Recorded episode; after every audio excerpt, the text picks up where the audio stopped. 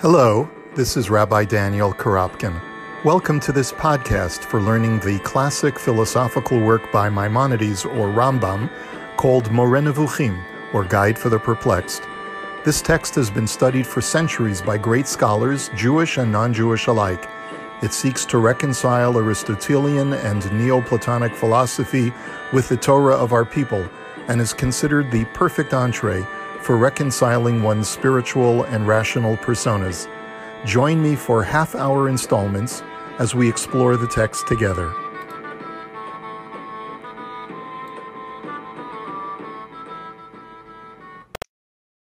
Hi there. Uh, this is Daniel Korobkin speaking to you uh, from Thornhill, Ontario, in Canada. For webyeshiva.org, we are studying a very important work called Moreh Nevuchim, Maimonides' Guide for the Perplexed. We've been doing this for quite some time, and uh, we are now in section two of the Moreh Nevuchim. We are going to do chapter 16 today, and God willing, we'll also be able to get into a large portion of chapter 17 as well. We are at a point in Moreh Nevuchim where the Rambam has, as is his uh, norm, to present all of the opposing ideas that may conflict with the Torah, but which the Rambam has a great amount of respect for. And in particular, the Rambam has been discussing the creation narrative as it appears in the Torah, uh, in that he is of uh, firm conviction that the creation narrative describes a creatio ex nihilo, a creation from nothing, yesh me'ayin, as we say in Hebrew and that this is a uh, this poses a, a challenge in that his great philosophical teacher Aristotle had believed in that in the opposite of that. He had believed in what was what we would call an eternal existence an eternal universe that there was no point of creation. Aristotle according to the rambam uh, uh had presented several arguments for this which we're going to revisit in chapter 17 uh, in chapter 15, the last chapter that we studied together, the Rambam had informed us that even Aristotle himself was not entirely convinced that he had actually proven uh, eh, eh, that the world has eternally existed. Um, and that was part of the Rambam's uh, method of eroding this very, very popular theory within philosophical circles that the world was never created, but has rather eternally existed. In chapter 16, which is a relatively short chapter, the Rambam is now going to begin his own counter arguments based on philosophical um, uh, argumentation to demonstrate that the argument for creation is a stronger philosophical argument than the argument that Aristotle had presented for an eternal universe. And so before I go any further, let me share um, the, uh, the handout that you can always download. This handout is available on the Facebook group Shiur in Moreh Nevuchim, which everyone has access to. And it is also available on the course description for today's Shiur uh, on webyeshiva.org. And in their very, very rich website full of Torah content, you can find our class. So, just to give you a brief outline of what the Rambam is stating in chapter 16. The first point he wants to make is that uh, this is what I, Maimonides, believe, in contradistinction to what I've been presenting to you in the last several chapters as far as what Aristotle believes.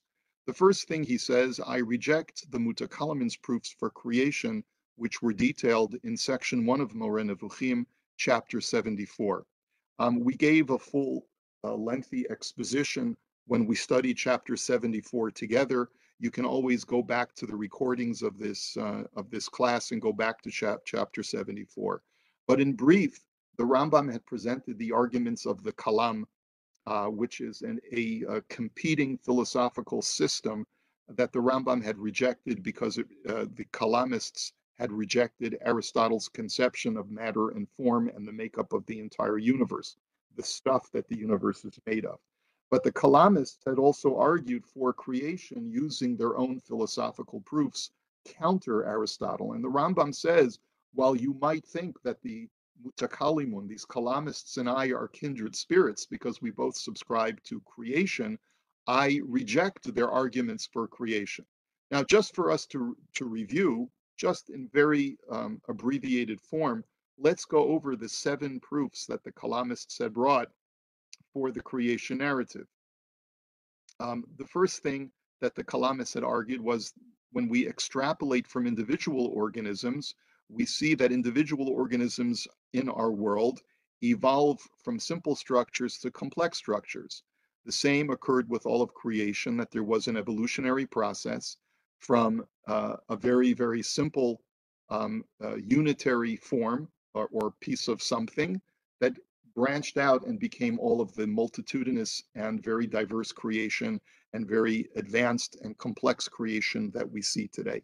That was the first argument you know, it's funny because when we go over this, as we mentioned in chapter 74 and in the chapters regarding the Kalamists, many of their arguments actually are more, uh, uh, have more survived the test of time more than many of the Aristotelian models. This would be one example because we believe uh, science has proven that there is uh, something, an event in history called the Big Bang, which happened over 13 billion years ago. And that's very consistent with the way that the Mutakalimun present this evolutionary process of development from simple to complex. Number two, it is impossible for an infinite chain of causation of finite organisms to exist. And that's essentially what you would be arguing for if you believe in, etern- in an eternal creation. One of the uh, logical impossibilities in philosophy is to have an infinite chain of finite objects. Number three, Atoms are static, uniform substances. The fact that some aggregate and some separate proves that there is a creator who structured them at such, as such, at some point in time. And this uh, is a subscription, of course, to what the uh, Kalamists themselves believed that the universe is comprised of atoms.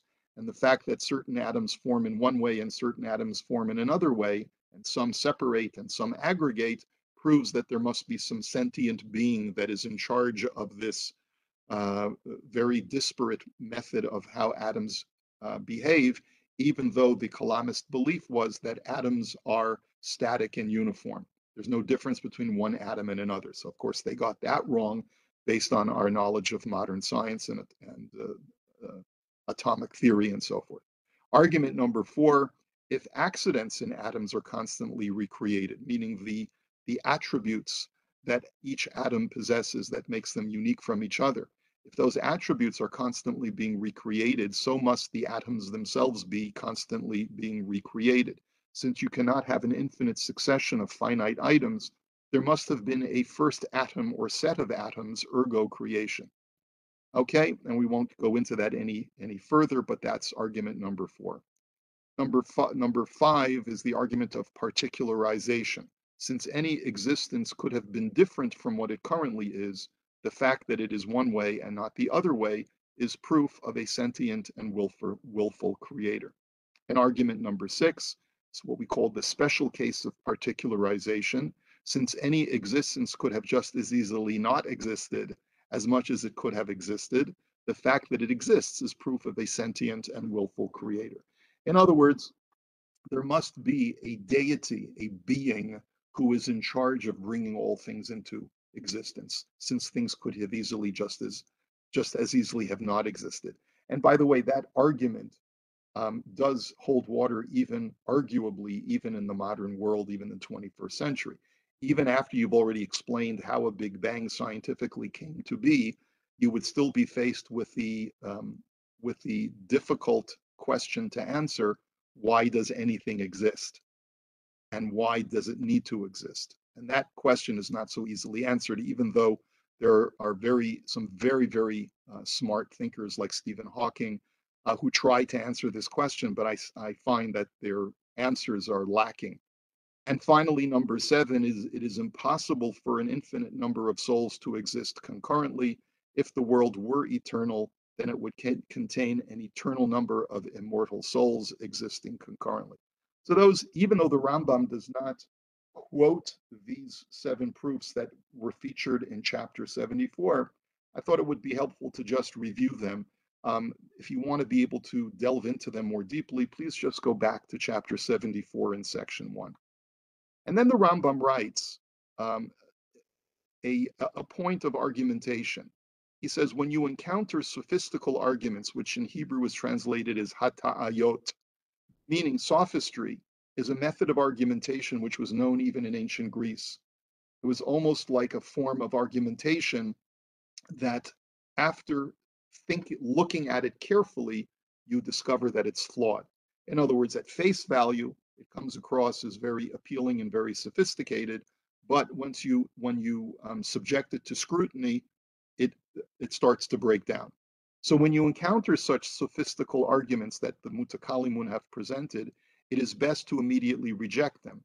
Why? Because weak arguments will only weaken one's resolve to arrive at the real solution.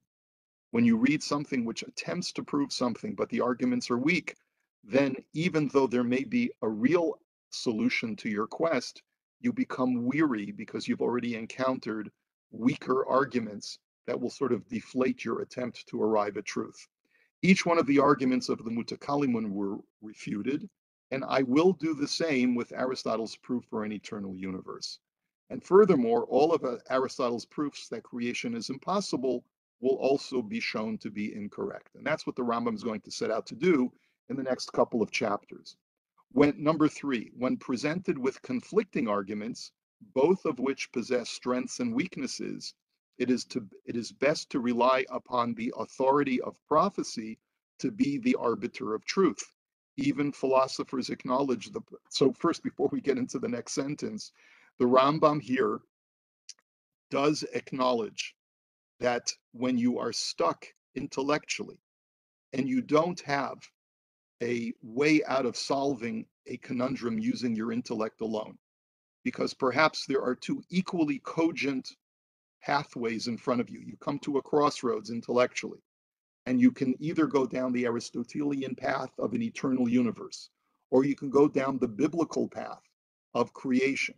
And both, uh, both arguments have equally intellectually appealing aspects to them and they also both have intellectually um, unappealing aspects to them. In other words, there are problems with the uh, theory of an eternal universe. There are also philosophical problems with the theory of creation.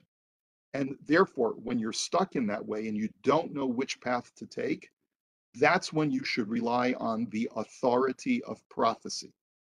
Why? Because prophecy is helpful to guide you in places where your mind simply doesn't know which way to go. And he says to even strengthen that or bolster that, this is not me, the Rambam, speaking as a Jew, as a man of religion. Even philosophers acknowledge the possibility of prophecy to provide insight into matters which the human mind cannot fathom on its own.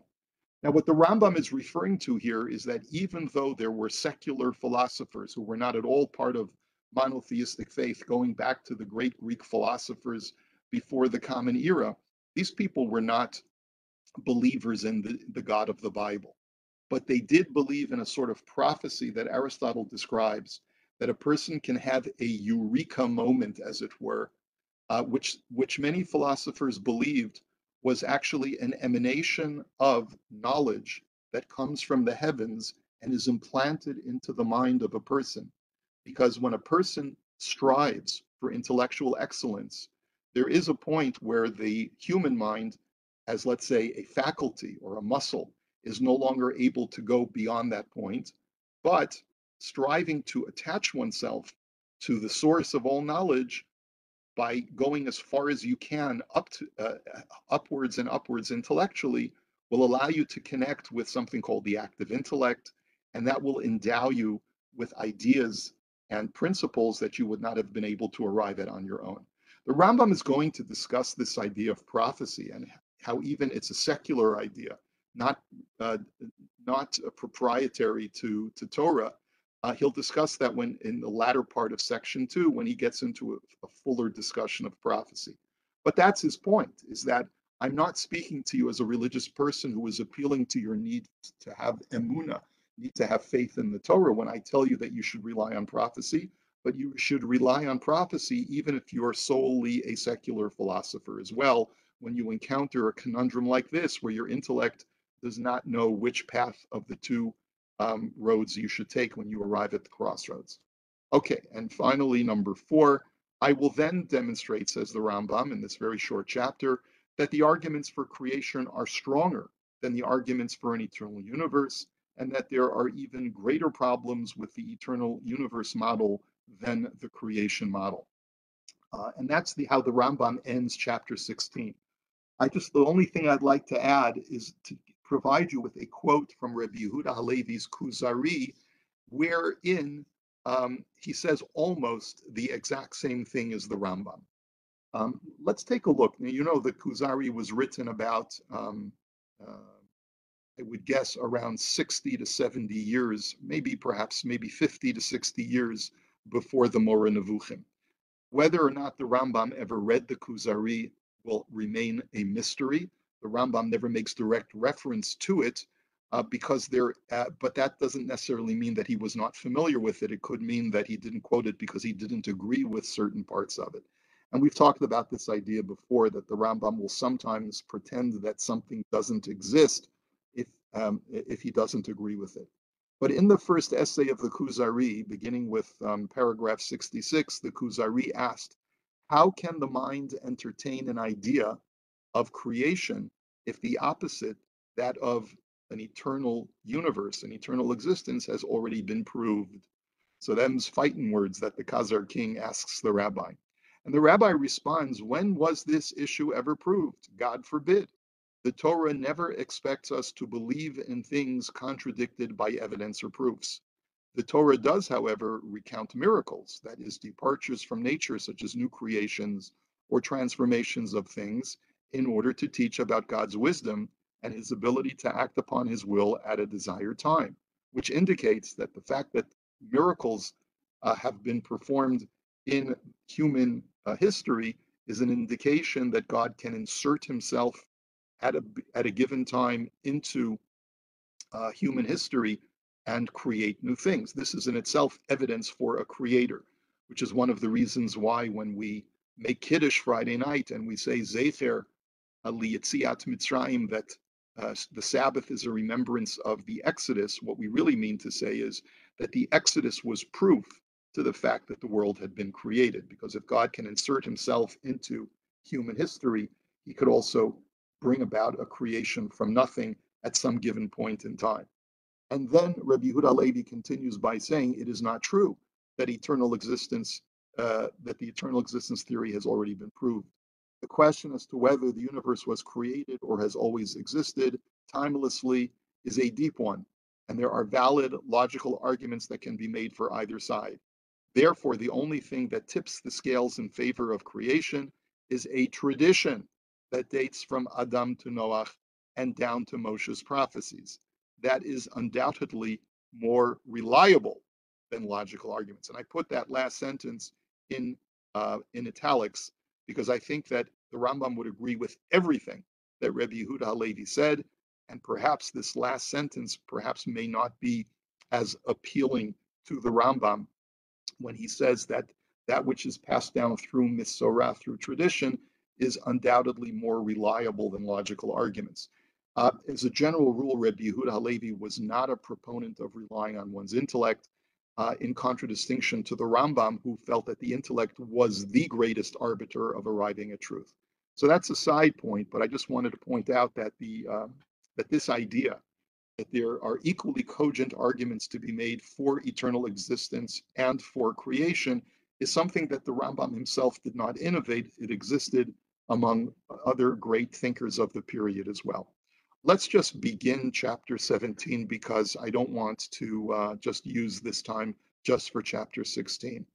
Uh, in chapter 17, the Rambam really now provides us with his initial argumentation for creation. Um, and the first thing that he has to sort of point out is that the crux or the core of how we're going to deflect all of the Aristotelian arguments for an eternal, universe is to observe that Aristotle's proofs were predicated on looking at the world as it is now and extrapolating from that that the world could never have been created at a given time. Based on what we see now, we must conclude that what we see now has eternally existed um, uh, for all for all time, eternally. And the Rambam wants to say, uh, it wants to use this chapter to basically build the following idea, and that is that you cannot always base what is right now to use that as your basis uh, for determining what was a year ago or a thousand years ago or a million years ago. Um, you cannot always extrapolate based on current facts to determine what was before and what will be also in the future. And this is the general principle, therefore, that he sets down. One cannot extrapolate about a created item's past existence based on its current existence. Many changes occur within the item's makeup in the course of its coming into being and reaching its perfected or mature state. And the example that the Rambam gives is that you'll note that in the gestation of any living creature, whether animal or human, it goes through a metamorphosis process. You start with a female egg, then the egg becomes fertilized and transforms or evolves into a fetus. And then the fetus, in its state of gestation, is very different from the fully mature uh, human being or animal when it comes out of the womb. The existence outside of the womb is very different from existence within the womb. And this is where he gets into the parable of the fetus. Um, and he starts off by discussing a situation where a child is born. And uh, sadly, tragically, the mother of this child dies in childbirth. The child is then transported or is raised on a desert island by a group of men. And so the child is brought up, this is a, a male child, and he is brought up never having seen a woman his entire life. And he asks the question, Where do I come from? And when the people who are his mentors try to explain to him where he comes from, he is incredulous when he is told that he came from a female's womb. First of all, he's never he has never seen a female. He doesn't even know what a female is.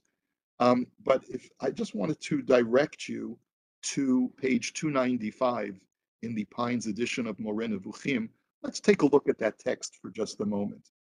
Um, so thereupon, when the child says, "Where do I come from?" the man or men to whom the question was put replied as follows: Every individual among us. This is right in the middle of the page Every individual among us was generated in the belly of an individual belonging like us to our species, an individual who is female and has such and such a form.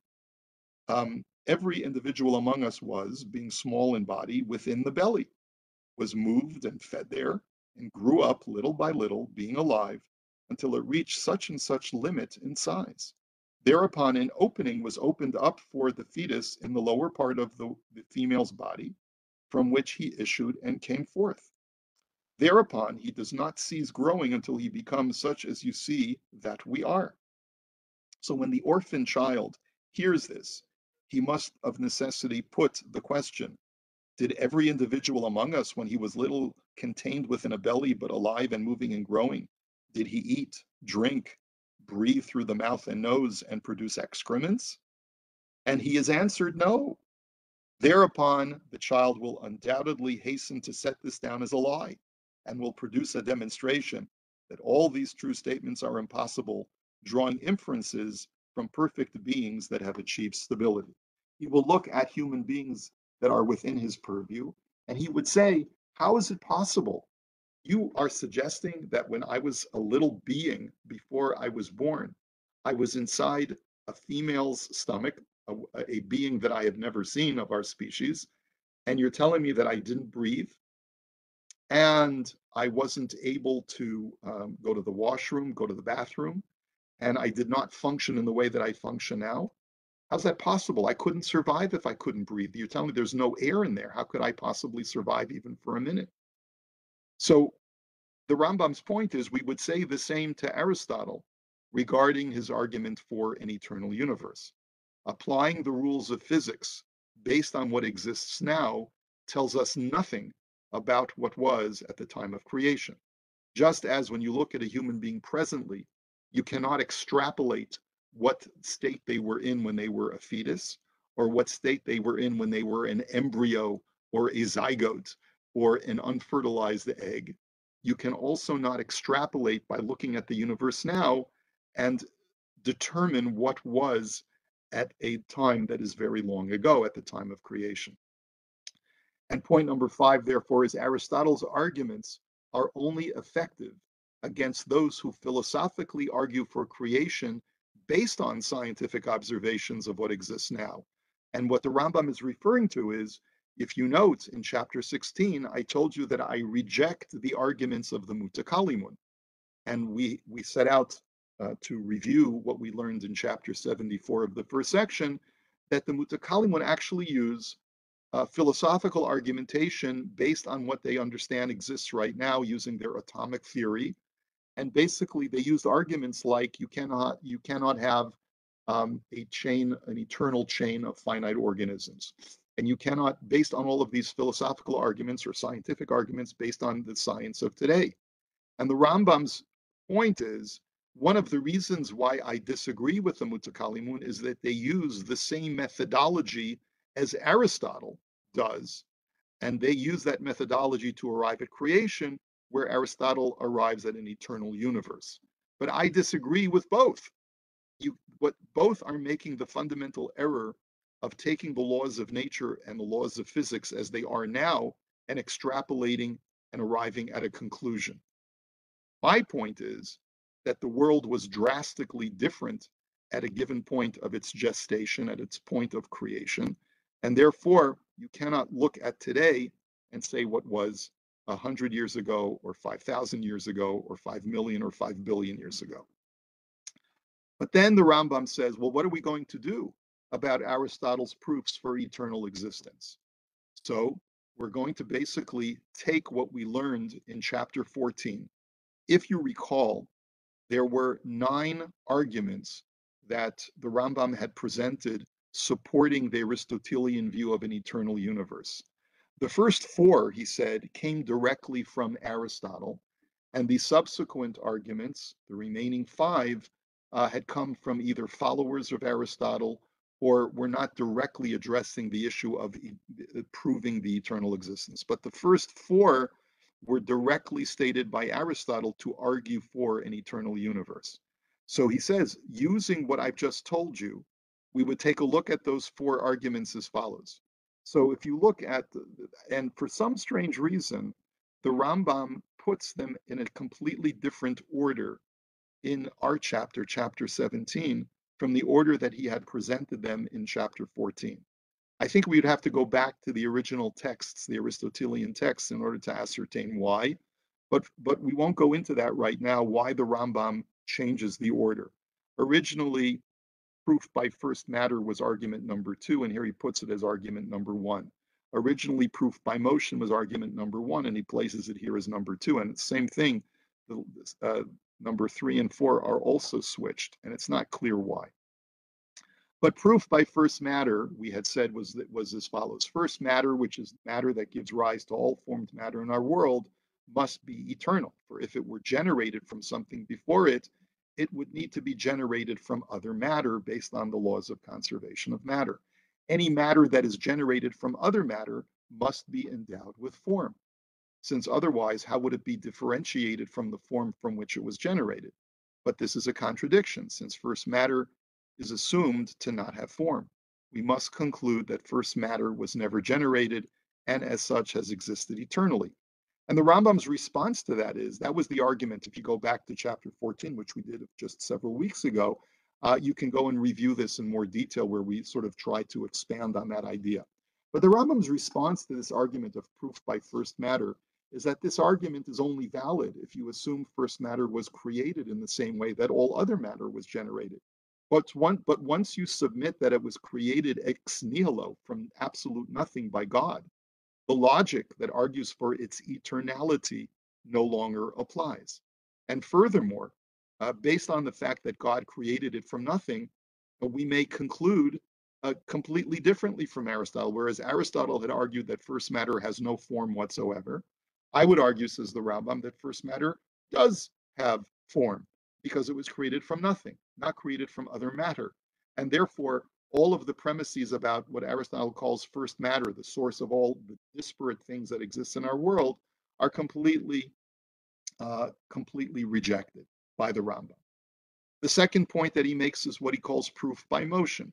Aristotle had tried to prove from the fact that everything is moving right now, anything that is currently in motion must have an antecedent that was also in motion, causing it to move.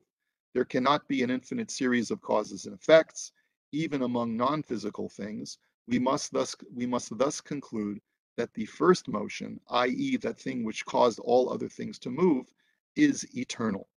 the response to that, the Rambam says, that's that is true if the antecedent to current motion is other motion. But if it is God, this argument falls away. God can cause something to be spontaneously in motion, even without something coming before it that is also in motion. So therefore, I reject that. I reject that, that argument for eternality as well. And uh, number three, proof by possibility. This was a very abstract idea that any before something comes into existence, the possibility of its existence exists in time. Consequently, anything currently in motion must have been preceded by the possibility of it being in motion. Consequently, anything in motion presently must have been in motion existing within time before this moment going back infinitely. Stated more broadly, anything which currently exists within time must have been preceded in time by the possibility of its existence. And this is an Avicennan argument, basically, post Aristotelian, that possibility of existence must exist within some kind of reality, which is why existence must be eternal. Rambam had argued for an eternal existence because anything that we see currently existing must have been preceded by the possibility of its existence. That's what he calls the proof by possibility. And the response to that is when something is created from nothing, its possibility of existence does not need to precede its actual existence, and therefore the Rambam rejects that as well. And finally, proof by heavenly matter. Recall that according to Aristotle, heavenly matter is unique to the heavens and is different from first matter that makes up the things of this world. All heavenly bodies are in a constant circular motion, which indicates that there is nothing that opposes their motion, because if there was, then they would have to circumvent and move around those things that are opposite them. The only thing which causes material objects to cease to exist is when they are opposed by other objects. So since heavenly bodies have no opposition, they will exist eternally. Anything not subject to passing away is also not subject to generation. And therefore, since something will exist eternally, it must have also existed in the past eternally as well.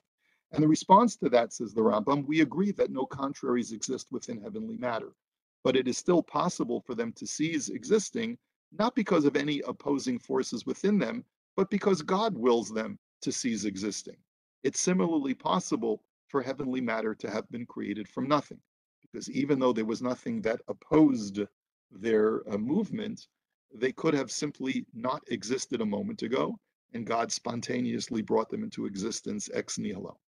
You see very clearly in the Rambam's line of argumentation that the only way that he's able to deflect these Aristotelian arguments is by introducing a deity which produces things spontaneously from absolute nothing, from absolute nothingness.